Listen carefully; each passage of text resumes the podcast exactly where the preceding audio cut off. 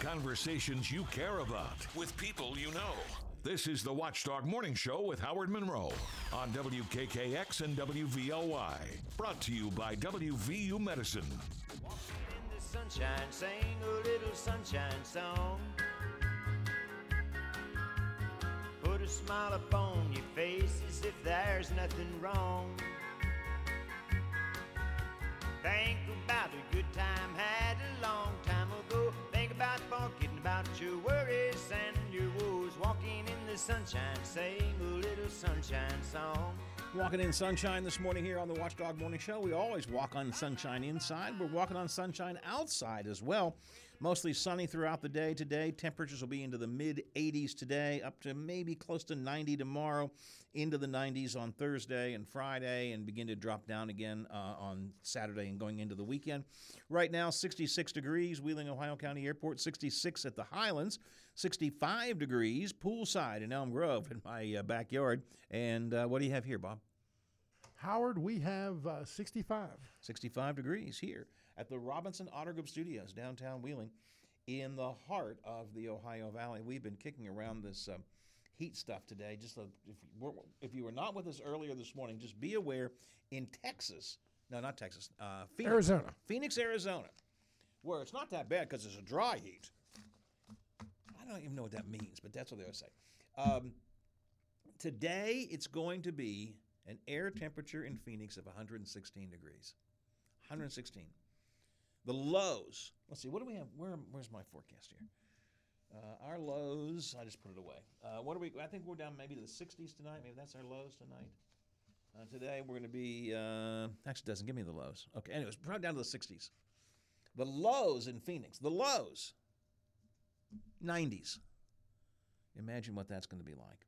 And we were talking about how that heat impacts it. And you know, we talked about the impact on on uh, cars, Bob, and how it gets. You know, the cars get so hot and steering wheel gets so hot and so on. Probably should talk about how heat impacts um, uh, people as well. You know, heat stroke, heat exhaustion, starting to become a real problem in some of these areas. I mean, we, we've been half serious and kidding around, but I would really like to, to talk to someone that like works for the city, maybe a garbage person that goes out and actually has to work in that heat. What do you do? I mean, because you can't you can't even say, well, let's work tonight. Well, it's going to be 95. That's Right. not that's not that much of a, a savings. Or you know what I was thinking, Howard? I've never been to Arizona. I have no desire to go to Arizona. I have been, but and it's a nice place when it's not so hot. Not so hot. I, I imagine they got to have some like a ranchers or farmers. Or there, there's got to be uh, Sure. animals that are outside. I know you're a lizard. They probably don't can't tell the difference between 115. Nah, they're or- happy. They just lay they're on the rock- happy as they lay hell. on the rock But, but the heat. cattle or deer, Absolutely. you're thinking, man, what what do they what do they do? How do you get away? And then if something chases them, they're done. They can't run in that kind of heat. Heat stroke uh, is when your core body temperature is 104 degrees or higher. Uh, it can cause headaches, confusion, slurred speech, seizures, and is nice to know. It can kill you. I mean, heat is not. You know, we jo- we've been kind of joking about it, like you said, and it's it can kill you. Um, heat exhaustion can last a few days. Um, heat stroke requires a hospital stay, and it could if you had a heat stroke, it can take up to a year to fully recover, according to this info I have here. First signs of heat exhaustion: heavy sweating, racing heart, cramps, headache, dizziness, feeling faint, and being tired or weak in general. Um, feel any of those today, pal? I feel that all the time. But I'm thinking, you know, they probably get a lot of call offs again, like we do here with bad roads. Oh, you can't make it in today, huh? Uh, No, it's too damn hot. I can't, I'm not- I'm not leaving the house. What do you do for heat exhaustion? Now, I love the answer here. What do you do for heat exhaustion, Bob? What do you think the answer would be? I'd say get in some cold water Get out of the heat. or a cold shower works for me. This is one of those like you're kidding me. What do you do for heat exhaustion? Keep Get going. out of the heat. Whatever you're doing, just keep keep going. It'll be all right.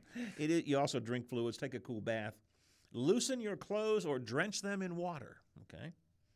And call 911 if your symptoms get worse. Again, I, I don't think we're at heat stroke weather around here, but if you're in Phoenix, 116 degrees, it is going to be heat stroke weather.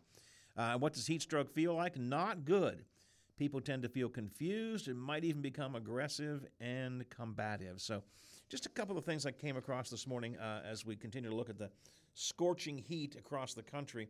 Again, we're going to be in the 80s today, close to 90 tomorrow, into the 90s the next couple of days after that. and that's hot. And we were in the 100 degree plus range uh, about a month or so ago.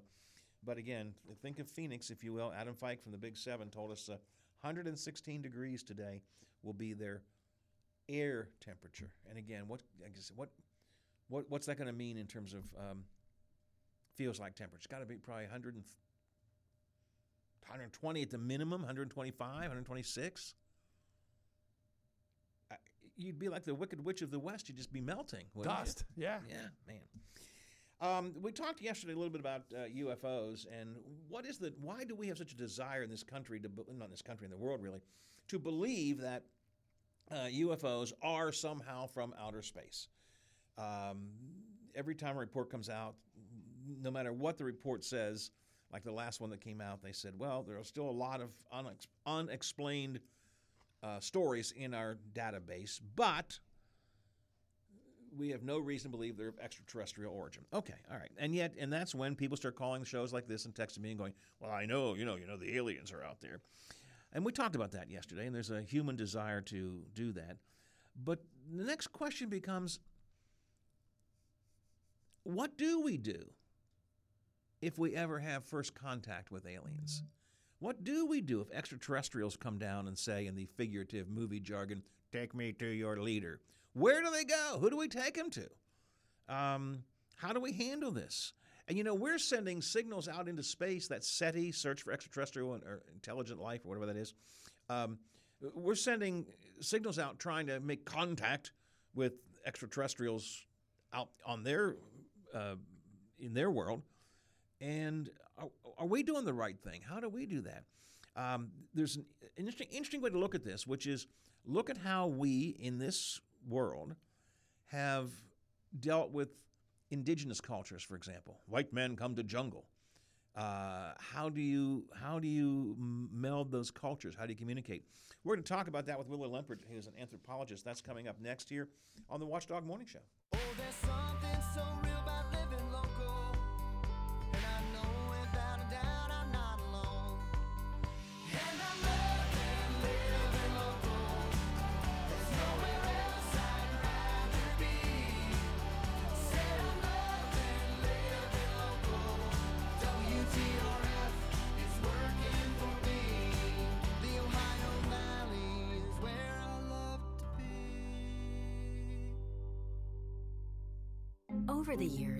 brought opioids into your home. They helped when you were in pain, and you held on to them just in case. But holding on to opioids puts your family at risk. Learn more at www.fda.gov/drug disposal. You want a hospital rising up to the challenges of today's healthcare demands. WVU Medicine Wheeling Hospital delivers the right care right here at home. Developing new and exclusive services, recruiting top surgeons we embody the mountaineer spirit, building upon strong traditions, pioneering medical care, moving forward with compassion. WVU Medicine Wheeling Hospital, delivering the right care, right place, right time.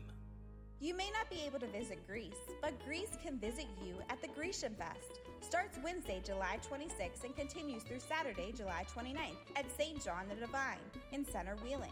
Come and get a taste of traditional Greek food, ancient Christian faith, and authentic Greek dancers. Join a free Greek cooking class presented each day at 2 p.m. and 4 p.m. Pick up a gyro for lunch. Visit the Greek Coffee House. Enjoy indoor dining. Learn more at GrecianFest.com. We are back. Check out your favorite talk radio station on our new Facebook page at Watchdog WV. Click our like button to follow what's happening on the Watchdog FM 98.1 and 97.7 AM 1600 and 1370. Ready to take your driving experience to the next level? Look no further than Toyota, the pioneers of automotive technology. With Toyota cars, trucks, and SUVs, you'll discover a world of cutting edge innovation at your fingertips. Like advanced driver assist features, seamless connectivity, and unparalleled safety systems. Go to buyatoyota.com for special offers, then visit your local Toyota dealership. Offers end August 1st. Toyota, let's go places. Spend your summer mornings with us. News, information, conversation, controversy, and fun. The Watchdog Morning Show with Howard Monroe. Brought to you by WVU Medicine. You'll never find as long as you live someone who loves you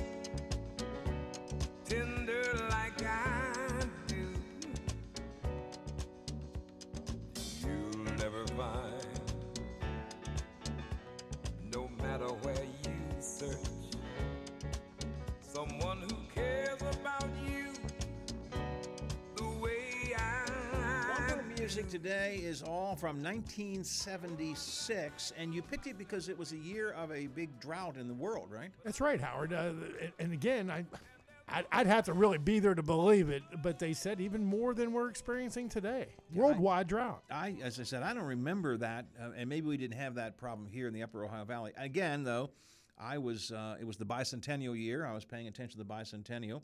It was the year before I got married, so Nancy and I were paying attention to well, you know, other things. Um, so I, I don't uh, I don't really uh, remember that. 1976, I would have been doing uh, radio for since '68, so what, six, six years, something like that, and um, uh, eight years, and I would have. Um, been just beginning to hit the stride where I hit that time period where I did a lot of shows on UFOs.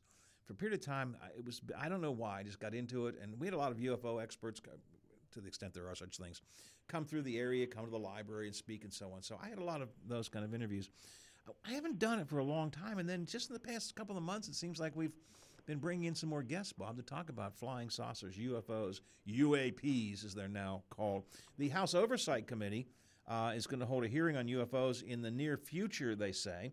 And uh, Chuck Schumer, the Senate Majority Leader, has introduced an amendment to the National Defense Authorization Act, creating a review board to try to declassify UFO, UFO related records. You'll recall in the most recent public report that we did get, a lot of it's classified, but a lot was made public. About half of the new cases investigated could not be explained and seemed to appear to show unusual characteristics. But they continue to say there is no reason to believe that this is extraterrestrial life. And I suspect I believe that. But I also believe that there is such a thing as life out there somewhere. And are they coming to see us? Are we coming to see them? Someday that first contact may occur. Maybe it's already occurred. I don't know. And what do we do? How do we handle it? Uh, Willie Lempert is an assistant professor of anthropology at Bowdoin College, and I- he did some writing about this, and I asked him to come and join us this morning. Good morning, sir. Good morning. How are you doing? Good. Appreciate you being here with me this morning.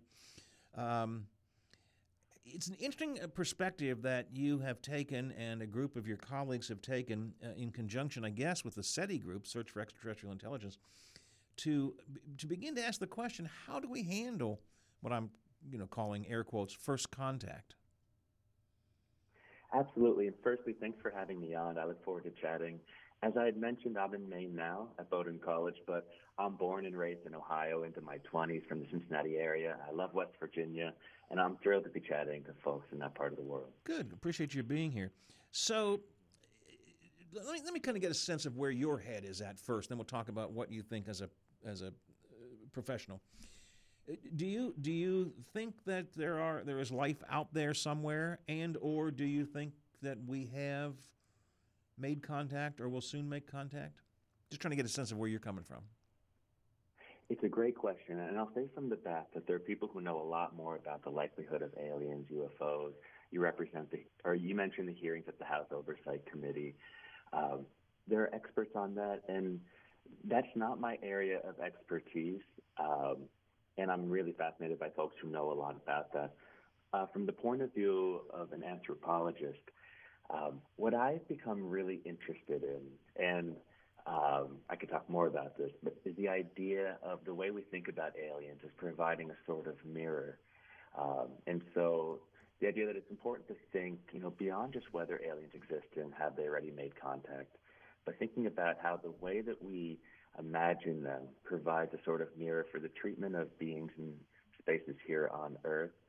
Um, and kind of getting down to, and I, I can talk a lot more about this, but the basics. What is an alien? It implies a sort of other um, in an outer space, and how just the way that the people who might interact with aliens answer that question, that will have a huge impact on what happens next. And thinking about what will interact, what, what will impact the what happens next, that's something we've thought uh, very deeply about. And it, it's a two way street here. And by that I mean we have to think about what happens if the day comes, like the day the Earth stood still, when the spaceship comes down and they say "Klaatu Barada Nikto," you know. Yeah. uh, or we also have to think about the fact that we are actually out there sending signals out, trying to make contact with extraterrestrial life out out there. So it's really a two way street. Are, are, are we going to see extraterrestrials here? Are we trying to contact them out there? And I, I suspect we need to be, what's the word I want to use, careful about how we do both of those? Absolutely. I think care is like the sort of name of the game. Um, it's not just about kind of critiquing projects. That that's easy. Um, but, I think it's helpful if I quickly tell you how I originally got into this topic. Because um, I had been engaging with indigenous science fiction filmmakers for years, and one thing I noticed is they had very different ways of imagining extraterrestrial beings. And if we think about, you know, virtually all mainstream science fiction, it kind of, you know, there's a diversity of films, but almost all of them imagine violence that mirrors sort of colonial contact history, mm-hmm. whether it's about resources or territory. Basically, one side is trying to conquer the other. Or even in exceptions like Arrival, uh, that's the backdrop or the potential. Even in, in ET, like what would happen if they caught ET? Like there's people on the trigger, they put their finger on the trigger in all these films. And yet, indigenous films in this realm, they often don't project any colonial violence and have kind of a relational way of communicating that's not alien. I'm imagining what and who aliens are is very different. It's it's relational. It's within their their you know system of of belief in, in stars and, and the heavens. And so, really thinking, bringing into question at a practical level, from the point of view of aliens, who would they decide to make first contact with if yeah. they were super intelligent? Would it be the most dominant? Would it be New York, the president, uh, Paris, or would it be the oldest and most sustainable and representative of the species as far as societies? Um, and then just briefly adding that we, we tend to, most people and scientists often imagine the universe as cold emptiness separating atoms and material objects. Mm-hmm. But as an anthropologist, it's worth pointing out that that's really unusual in the broad context of human societies where sort of everything is animated in a very practical way. And uh, I can talk about an example, but um, that everything in the universe has spirit and you know being that are interconnected, and so that kind of changes the nature, of even the approach of talking about aliens. Um, it, there's a lot of value judgment even in that term. You know, it's interesting in, in UFO lore. Um, you, you, make a really good point. The movies we tend to see, uh, if extraterrestrials are coming here, they tend to come to a big city, in New York City or Washington D.C. or something like that, or a foreign city of large, a large foreign city. The origins of UFO lore, if we are to believe any of them, are that a lot of the sightings were in rural parts and unknown parts and quiet parts, not the big burly hustle bustle city parts, but but more in the in the uh, uh, in the rural parts of our country, in the quieter parts of our country. Absolutely, and you know your discussion just before we um, began talking, it, it, kind of in relation to that made me think about this book called American Cosmic by D.W. Pasulka who makes this case that, especially in sort of rural U.S., um, with the general decline of organized religion at a broad level, you know, she argues that there is, you know, there's this the rise of a sort of spiritual engagement with aliens. She sort of suggests that it's it's rep- filling the role that that the loss of organized religion has had. That a lot of people have um, you know, meaningful engagements on multiple levels that you know have to do with all sorts of things. But I, I think you bring up a good point about the rural context and uh, what what parts of the country and what parts of the world tend to have these sort of um, experiences. I'm talking off the top of my head here. I have no background on this, but it would seem to me that if we attribute to extraterrestrials a desire to come and learn about this Earth, they may very well go more into what I'm calling rural America or quiet America. But the movies always envision conquest and uh, taking over things, and so they go into the bigger cities and so on. Uh, Willie, is there any, to the to your knowledge, and you've worked with the SETI folks among other groups, uh, to your knowledge, are we doing anything to actually prepare for, to think about the day when someone comes down and says, "Take me to your leader"?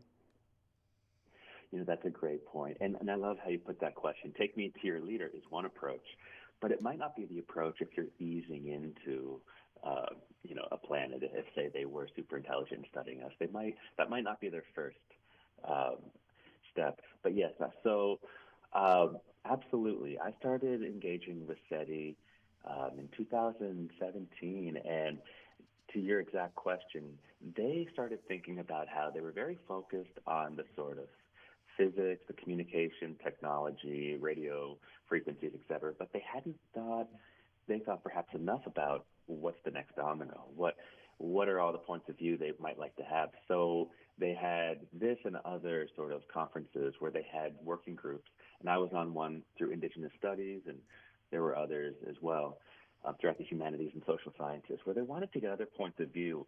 They they asked more than anything, what are we missing? And my co-authors and I were on that. And so we started thinking deeply about trying to provide them points of view because right, the, the STEM science folks are they have these incredible abilities and strengths in certain areas. I was just thinking about I saw Oppenheimer recently and it made me think about this. But there are other points of view that, that other folks and experts bring to the table too. And and that led to me writing about a variety of historical analogs relating to James Cook and the Endeavor and et cetera. But really they you know, to SETI's great credit, they realized that there there might be a bigger world of approaches that they could think about should that should that happen at least at a public level. Um, I'm not asking if there is because I don't know that there is, but should should there be a better coordinated plan of some kind? I mean, I know this sounds silly and people think I'm, you know, off the wall here, but shouldn't we have someplace a plan that says in the event that we make contact? Because look every nation of the every uh, country in the world is going to want to be part of it or maybe not to be part of it i don't know. I, I mean are we going to wing it? I guess maybe as i should, shouldn't we do better than just winging it when when when they come? The little green men i put that in quotes i'm joking of course but i mean shouldn't we do better Yeah. than just winging it I love your your phrasing because I think sometimes in sort of science academic realms, like things become rarefied and jargony, but the reality is just how you put it. Are we going to wing it? And um, that's something I've been thinking about. And and sometimes it feels like we're not winging it when we are, just because we're using fancy, complex language. But but we're winging it to your point. And so to give you a very quick example of where my mind went, because it's it's hard to think about this stuff, of course, and um, it gets weird. So going into the sandbox of history to find analogs, and, and none is perfect, but I went back, and this relates to my my research in Australia um, and Aboriginal topics there. But um, so I, I've written in depth about this, but the the broad um, strokes for just a moment is James Cook very famously went on the uh, the Endeavour trips, and the first one in the 1700s to the South Pacific. And the official reason he went was to measure the transit of Venus, to watch Venus go across the sun. And basically, if you measured that around the world, you can find out the solar distance.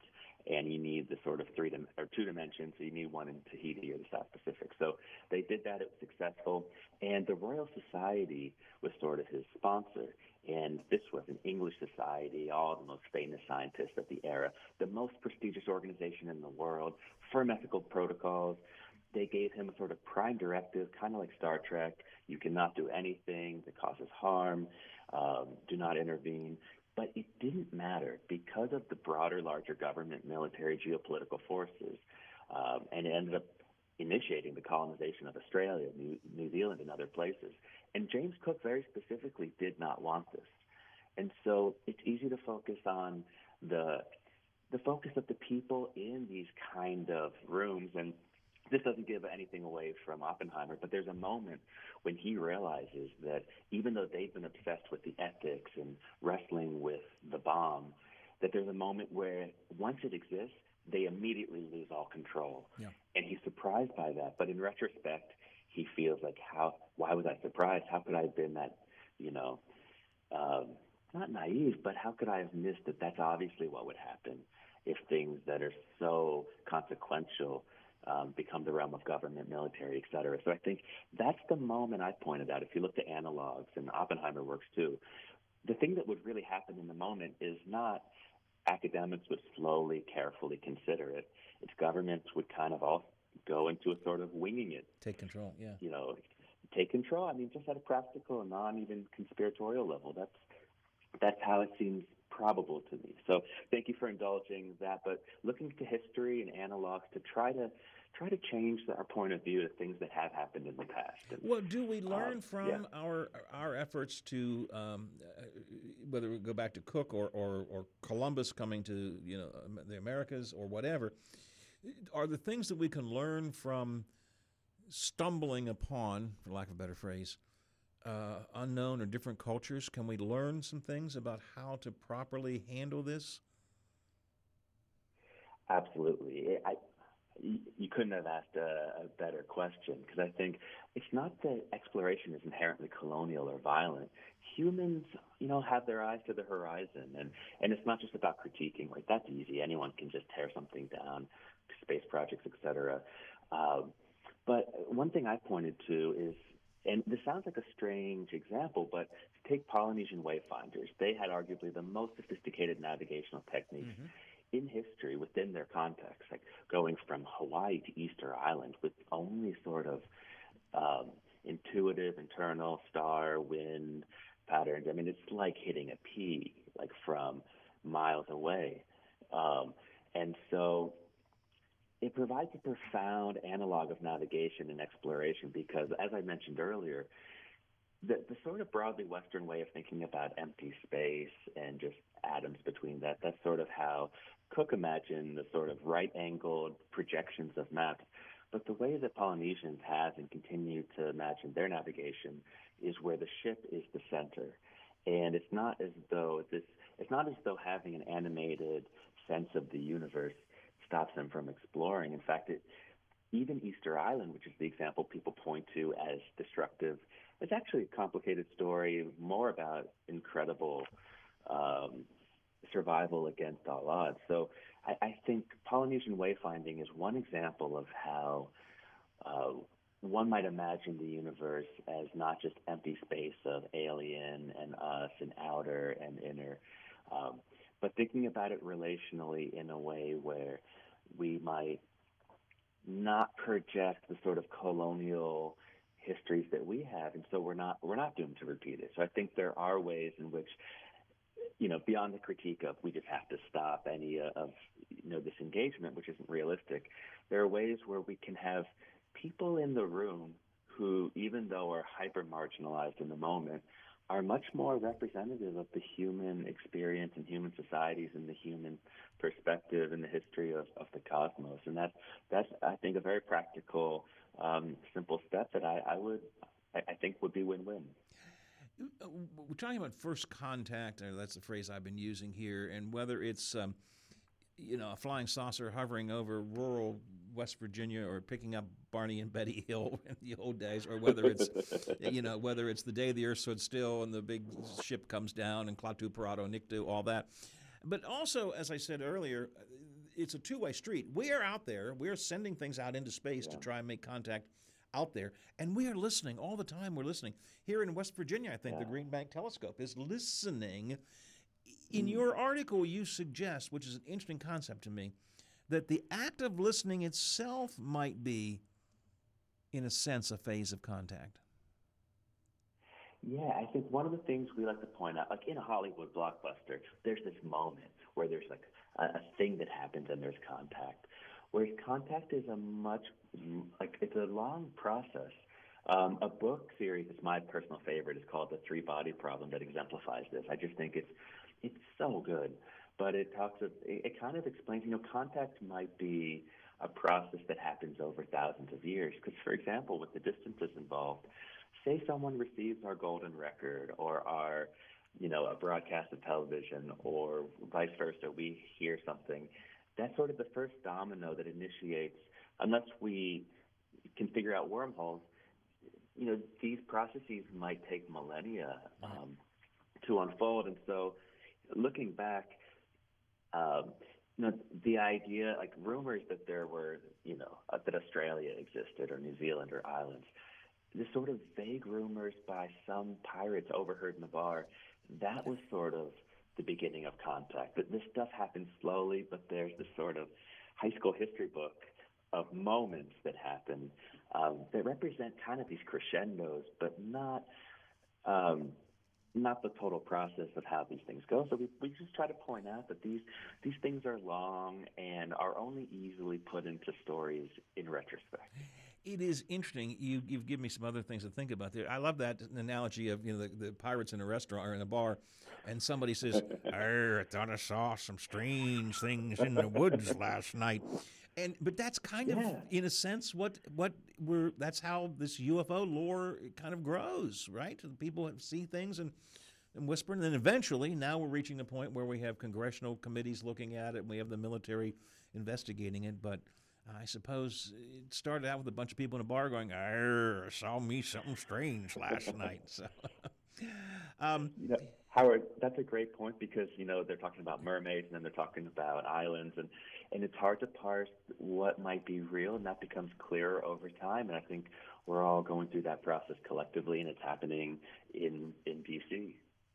Well, if, if I can draw a conclusion from what I read in your piece in the conversation and what I um, had, I'm gleaning from our talk here today, it's that I don't know if we are ready, but we need to be ready. We need to be thinking about how are we going to approach this when the time comes. And I don't know when it is, and I don't know who they are, and I don't know what. I firmly believe there's life somewhere out there in the uh, universe. Someday there will be a contact. Are we? How do we handle it when that happens? Uh, or, or will we be like Columbus, just bumping into, uh, you know, into an impediment on our way around the world and, and, and, and stumbling on, on natives? You know, if we're not prepared, uh, Yeah. I don't know. I, it's it's uh, it's something I think we need to think more more about. I know it's kind of weird. We don't think about um, the UFOs story in those contexts, but I think it actually anthropologically, I think it really has uh, a lot of value to it. I appreciate your time with us this morning. Thank you very much and good conversation. Maybe we'll talk again someday. Thanks, Howard. I really appreciated speaking with you, and hi to everyone in West Virginia and Ohio. Wonderful to to connect. All right. Thank you, Willie. Appreciate it. Willie Lempert is an assistant professor of anthropology at Bowdoin College, and um, it's an interesting way of thinking about things. Yeah, you, I, when he said that, you know, you picture a lot of stuff happens that way, right? Couple of couple of pirates around the bar. I saw me some strange things in the woods last night. And everybody has their own idea, Howard. I I- don't spend a lot of time thinking about that because uh, I I think it, I I've- I've always believed there there was something else out there. But I go back to Stephen Hawking. He said, "Look, uh, it's it's kind of like poking the bear. Uh, how do you know how they're going to react to that? Uh, they may just come here and just uh, feel threatened by that alone. Don't do that." And so I I, I think we're wrong just because you know he's what the smartest guy ever and he knows about those things and he said don't do it. Yeah, it's interesting you say that. I've got a text about that exact same thing. Um, I'm listening in the Columbus airport today, by the way. This texter says, flying to Switzerland, and I'm listening. Um, Stephen Hawking's warned us don't do that. Stay as hidden as possible. And uh, just what you're saying, you know. There's an arrogance to us, right? There's, Sure. There's an arrogance, to this idea. And a that- stupidity. well, stupidity, absolutely, but it's an arrogance. Why we are, you know. you know, in reality, you're leaving them a trail back to us. Again, I, I, I go back to what he said. It, it, there's too many possibilities that we just don't know. Don't do it. Just don't do it. Just don't do it. All right. Uh, I don't. I think that's my last UFO plan for, for a couple of weeks. They all happen to come yesterday and today together. But uh, if I find some more, I'll put them up and we'll talk about it. It's 9:40, 20 till the hour. Watchdog Morning Show eh, You heading may into not the be able to visit Greece, but Greece can visit you at the Grecian Fest. Starts Wednesday, July 26th and continues through Saturday, July 29th at St. John the Divine in Center Wheeling. Come and get a taste of traditional Greek food, ancient Christian faith, and authentic Greek dancers. Join a free Greek cooking class presented each day at 2 p.m. and 4 p.m. Pick up a gyro for lunch. Visit the Greek Coffee House. Enjoy indoor dining. Learn more at GrecianFest.com. Don't just listen. Be part of all of our shows. Use the Frio Stack Auction Service hotline. Call or text us at 304 214 1600.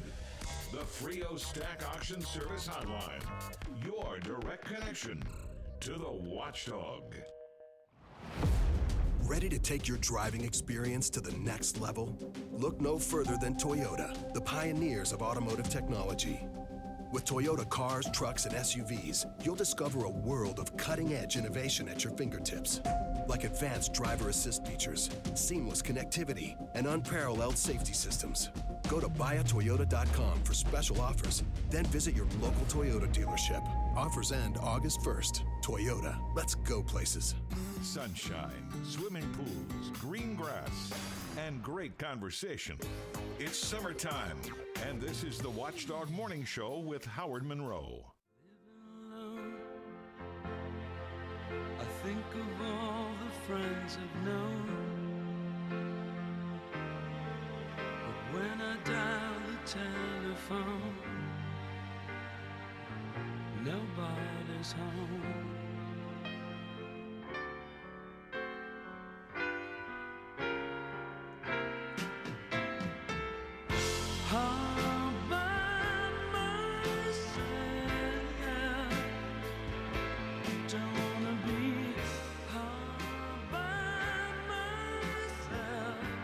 Song, a little sad thing there, you know. Jeez, all by myself, all by myself. Music of 1976, and as I said, I know that there were clunkers in '76, but you have picked just absolutely some tremendous songs from the from that year. I'm a 70s guy. Uh, if I was going to pick music, that's usually uh, where I go. I go to the 70s. Well, Nancy and I, uh, in the car, we have on the Sirius XM, uh, we have Sirius XM radio, and if we're listening to music, it's 70s on seven. That's that's what we listen to, the 70s channel. Um, and one of the interesting things, which is interesting about because we're doing this day with 1976, uh, on the weekends, 70s on seven runs the old uh, Casey Kasem American Top 40. I love that. My, it drives my wife crazy. She says, uh, "Did you hear the date? That was 1973. Why are we listening to that? Well, I love it. That's Casey Kasem. That's exactly right. And I listened to it. And like this weekend, um, I forget what year it was. I think it was was seventy three. But what year, what week it was? It was all rhythm and blues. I mean, it was all soul music. You know, every song. it- it- It's, it's interesting to see how, as we look back now, on how the tastes change, and that's that's kind of the fun thing with American Top Forty. It, it is, and uh, where, where Casey loses me, Howard, was when he says, "I got a letter here from young young Howard Monroe in Elm Grove, West Virginia, who asked." Uh, that drives me crazy. But the, the music I really love. Did you ever hear? I'm sure you did because you surf YouTube. Did you ever hear some of the uh, outtakes of his show? Yeah, uh, uh, he wasn't as nice as, as we thought he was. No. Uh, th- There's one about a dog. And now we want to say, we want to send out this to Sally Sue, who had her poor dog die. Dog die? Yeah. I don't, why- why do I have Enough- enough of this dog die story? Don't bring that around me anymore. I can't come out of a, of a fast song and then play the dog die. I don't care about the dog. Get it out of here. That's exactly right. if you are a fan of Casey Kasem's, well, I don't know, that might make you not a fan, but uh, look it up on YouTube. There are two or three where he just goes, Wah! Um, but it was a great, it was a good show. And again, uh, it, it was, what I like about it is what we're doing today with our bumper music. You just can reflect on an era there in 1976. And then somebody had to whisper to him, Casey, Casey, we're live. We're live. Yeah, the good thing is Casey was not not ever never live, so that uh, that always worked. It's uh, nine forty five, quarter till the hour. Uh, Bob Westfall, the Big Seven, coming up in a minute or two. Uh, Bob, I know that you don't. I don't think you do. You don't do Twitter, do you? I do not. Well, you won't do it. Nobody's going to do it anymore. It's over for Twitter. Elon Musk, who bought Twitter about a year ago and has watched it. We talked about Radio Shack going downhill. I mean, Elon Musk, he might as well have taken a toilet. and We got to flush it. And he gave a lot of money for that. a didn't huge amount of money for it. Uh, the, the, the, the value of the company is down. The advertising is way off. um, most reasonable people have gotten away from it. I still stay on it because there are some folks like Stephen Adams and, and Brad that still post things on there, and I do that. Uh, it's become just a, a, a place of trolls. It's a terrible place to be. So, what's he going to do? Elon Musk decided this weekend, and I get the sense he d- d- like he woke up and said, "Oh, I think I'll do this." Elon Musk is changing the name. It is no longer Twitter. Now it is X. Just X. And he's going to get rid of the uh, the little bird, you know, the Tweety bird that he has. There's a symbol of Twitter. No, no, no more bird. No more bird. And of course, when we say things, oh, did you read the tweet by Howard Monroe this week? There won't be tweets, there'll be X's now. Did you read the X by Monroe? I can't imagine that this can go on much longer. I don't know what happens, whether somebody buys it from him or I, I don't know. But it just it makes. I mean, and I sincerely believe he just woke up in the middle of the night and said, "Oh, think I'm going to change it to X." Do you think he has so much money that he could never lose it all? Well, it's a good point. I mean, it's actually a good question. Um, because I really enjoy Howard. I, I he's really what, enjoy the second richest man in the world, something like that. especially you know the guys like him that are born with a silver spoon in their mouth. They get lucky, they have a great idea, and they turn that into more money than they could ever dream making, and then they think they're geniuses. Right. You know, again, you were born with that silver spoon in your mouth. Absolutely right. You got lucky. Again, you're a smart person. Don't get me wrong. You're a very intelligent person, but you're not a freaking genius like you think you are. And you think you can just throw it here and throw it here? I'd love to see him go bankrupt. I'd love to see him pull a JJ I and would too. say, "Man, I don't know if I got that money or not." You know, he he hit uh, he, he he got the right idea. Tesla worked. Tesla was a success. He found an, um, a trend that made sense. But uh, this what I followed this Twitter stuff very carefully, and I mean it is like it, it's like he the day he bought it, it was like he said, "Let's see how fast I can run to destroy this company," and it's just been going downhill ever since. And even this thing, so he changed the name of Twitter to X. Now it's going to be called X. What he didn't look at is that somebody already owns X. And you know what it is? Is it us, KKX? My God, well, we could. Mark Zuckerberg, who is his main Uh-oh. rival, who has Facebook, he actually owns X. How much is that going to cost him? So now it's going to be, uh, oh, geez. Um, Zuckerberg has registered the X logo in connection with, and I quote here, online social networking services and social networking services in the fields of entertainment, gaming, and application development. In other words, if you're going to do an online service, social media type thing called X, Zuckerberg owns it. Again, I, I firmly believe that, that uh, Musk just woke up and said, yeah, I'm going to call it X. And further down the hill it goes. I'm with you. I, I don't wish ill on any, I don't wish ill on too many people. But I think that uh, the problem is I don't think he's got. You asked how'd you how'd you phrase the question? You ever, you know, he go broke? Lose it all? I don't know. I, I don't know. He, how do you have that much money? How do you lose it all? That's why I still shake my head when we talk about JJ. Even if you just had it in the bank, that much money has to generate more money, and you say you have no money. And now he can't pay his bills. That's crazy. Something's wrong. 10 till the hour on the Watchdog Morning Show. Why? Just think about it. Why is the number one selling brand of chainsaws not sold at Lowe's or the Home Depot? We can give you over 10,000 reasons. That's how many authorized local Stihl dealers you can find across the country. Visit one and you'll find a range of dependable gas and battery powered tools, from trimmers to blowers. And you'll find service from experienced professionals. Real Stihl. Find yours at stihlusa.com. Lowe's and Home Depot are trademarks of their respective companies. Need a new suit? Looking for a good book? Searching for a unique gift? The Ohio Valley's premier shopping choice is the Highlands. Find jewelry, hot new tech, arts and crafts, over two dozen stores to visit. From Walmart and Target to Cabela's, Menards, Kohl's, and Old Navy. Plan a day out of shopping, dining, and entertainment at the Highlands. At the top of the hill off I 70. See it all online at hitthehighlands.com. If you're gonna make a run around having fun. The one place you should know. Gumby's grab and go.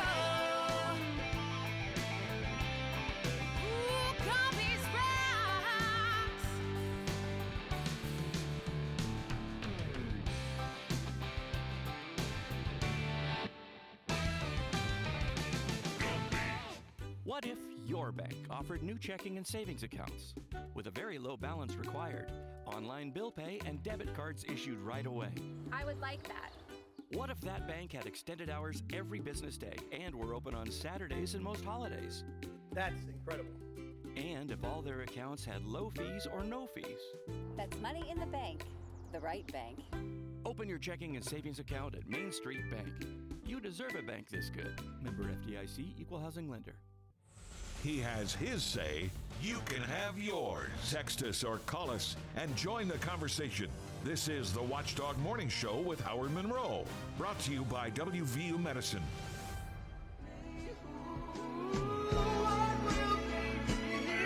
She's gone. She's gone. Oh, I, oh, I, I better learn how to face. She's gone. She's gone. Oh, oh, replace her. She's gone. And she's gone. so, Bob, we're talking about rich people, and, and you made a good point off the air about Governor Justice. Sometimes I wonder, was he really a billionaire? You know, did he did he just say that? I And Donald Trump did that, kept saying he had so much money, and when they began to actually look at us, oh no, actually didn't have that much. Still very rich, but not not that much money. Think about this, Elon Musk. We were talking about yesterday, yesterday, yesterday. His net worth increased four point one billion dollars. Yeah, you, you can't piss that away. yesterday. Yeah. Yesterday. He uh, four point one billion dollars more yesterday than he had the day before. No wonder he can make his decisions, Howard. Yeah, he can wake up and say, "I'm going to change Twitter to X," and nobody cares. Uh, he, because it, it- how can he lose it? He is the richest man in the world, and I suppose somehow, some way, you could conceivably lose it all. But I don't know how that could happen. Could he ever lose lose it all? I don't know. Four point one billion dollars yesterday. What'd you make it? No, I don't want to ask. Hell, I can't wait for tomorrow. I'm going to make four point billions of dollars. Exactly. Bob Westfall is here. He's probably picked up $4.1 billion while he's been waiting for us. Good morning, Bob. Good morning, Howard. How are you guys doing? Good. Can you imagine that? Elon Musk made $4.1 billion. His net worth increased $4.1 billion Oh, yeah. just yesterday. Yeah, it happens every day. Yeah. I mean, it's just, it's just, And he wouldn't lose it if you, even if he lost all of it. The government would bail him out. So maybe I he mean, wouldn't be he's, broke. he's too big to fail. Yeah, that could be true. Yeah, there it is. In all seriousness, because we began talking about this because Bob asked the question, could he ever lose it all? We were talking about changing Twitter to X, and I think it's a stupid move, and that's I think Twitter is gonna fade from existence eventually. And Bob says, could he ever lose it all? I don't. I don't know that with as much money as he has, you could ever lose it all. Um, I'm I'm sure there's a lot of people that have thought that and have lost it also. I mean, I guess, I mean, you're going to make some a series of stupid decisions and and and find yourself without anything. Well, I mean, it's yeah. always possible. Governor Justice began his uh, time in office as a billionaire, and he's no longer such. Now he can't pay his bills, so that's uh, that's a good Uh, point. Yeah. I always remember uh, Darrell Waltrip in NASCAR always said, "How do you, how how do you make a, a, a small fortune in, in, in racing as an owner?" He said, "To come into come into the sport with a large fortune." That's a great line. I like that. That's very Yeah. good. I, So I hadn't heard know, that before, but I'm going to use that now. I, I like Yeah. that. So. All right, give us an update. What you working on today? All right, tonight's uh, state of the city uh, state of the city address uh, today at noon. Uh, we will be live streaming that as well. Catherine Guy and Danny Maris will be covering that. Uh, Glenn Elliott's last state of the city address. Uh, we will be having that um, uh, today at noon. That'll be on our, I believe it's going to be on our website.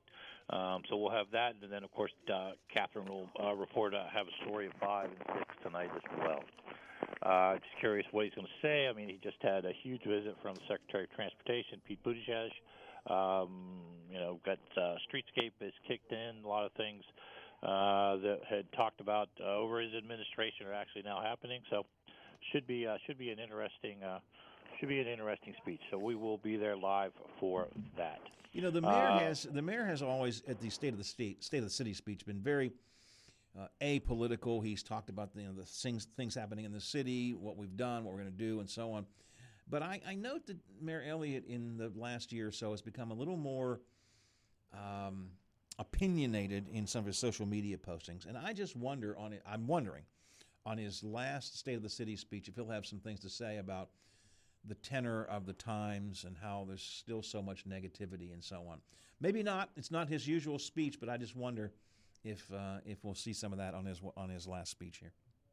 Okay, um, it, it's going to be interesting. I'm, I'm like you. I'm just kind of curious to see what he comes out with.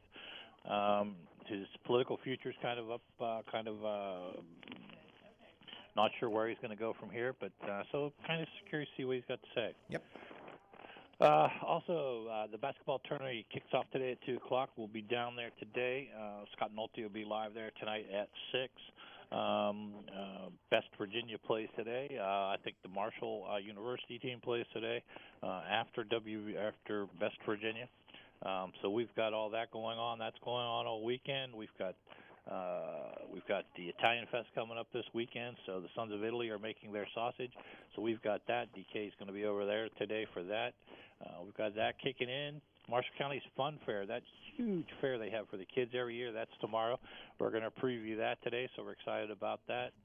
Um, Smart Center. Smart Center has relocated. We're going to talk to them uh, about their new location, and yes, the T Rex did go with them, so we'll have that today. I watched them Uh. I watched them moving the T Rex. That was kind of fun to watch it come out of the old building and move up the street. Yeah. Yeah. So we will have that today. Uh, check that out. Then we'll be following the weather. Uh, as I said, Scott's have no, uh, some sports and stuff like that. So a little bit of everything on this Tuesday. People can check it out at noon, 5, 6, 10, 11. 5.30 is the region-wide show. And, of course, always on the award-winning website, WTRF.com. And keep Channel 7 in your pocket on your smartphone or your tablet if you choose with the uh, Storm Tracker 7 app and the News app set for push notifications so when something happens, you are among the first to know. All right, Bob, I appreciate it. We will, let's see, tomorrow is my short day, so I won't talk to you tomorrow. I'll talk to you on Thursday. We'll talk to you Thursday, guys. Have All a right. good one. Thanks a lot. Have yourself a great day.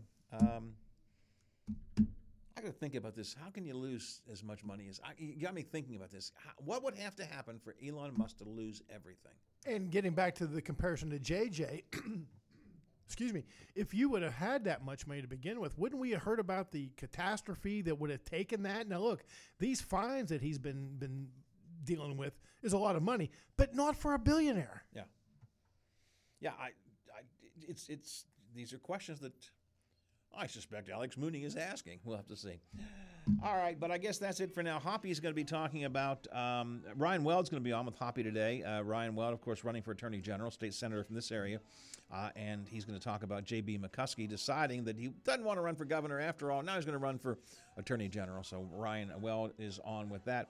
Uh, Travis Jones will be talking about the TBT, which is happening here in Wheeling, and uh, Danny Jones, the former mayor of Charleston, and uh, all-round raconteur is going to join Hoppy. It's all coming up today on Statewide Talk Line. It gets underway shortly after the ABC News, which is next.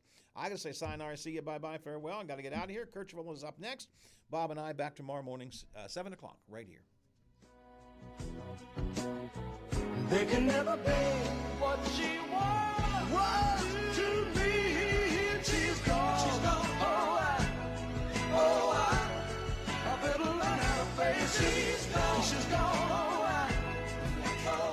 FM 98.1, AM 1600 WKKX Wheeling, FM 97.7, AM 1370 WVLY Moundsville. From ABC News. I'm Sherri Preston. Across the country, the heat continues to be relentless. Just walk outside, and almost everywhere in the country, you'll feel it.